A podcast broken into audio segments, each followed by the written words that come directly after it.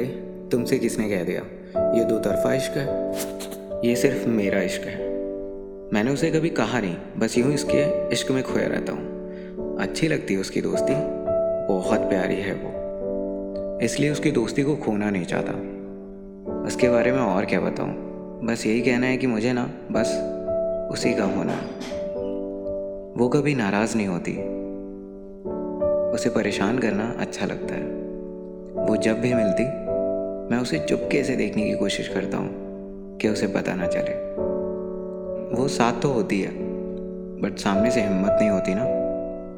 हाँ एक बार ही उसे मैंने बोला था, तुम बहुत अच्छी लग रही हो। वो सुनते ही बस हंस रही थी।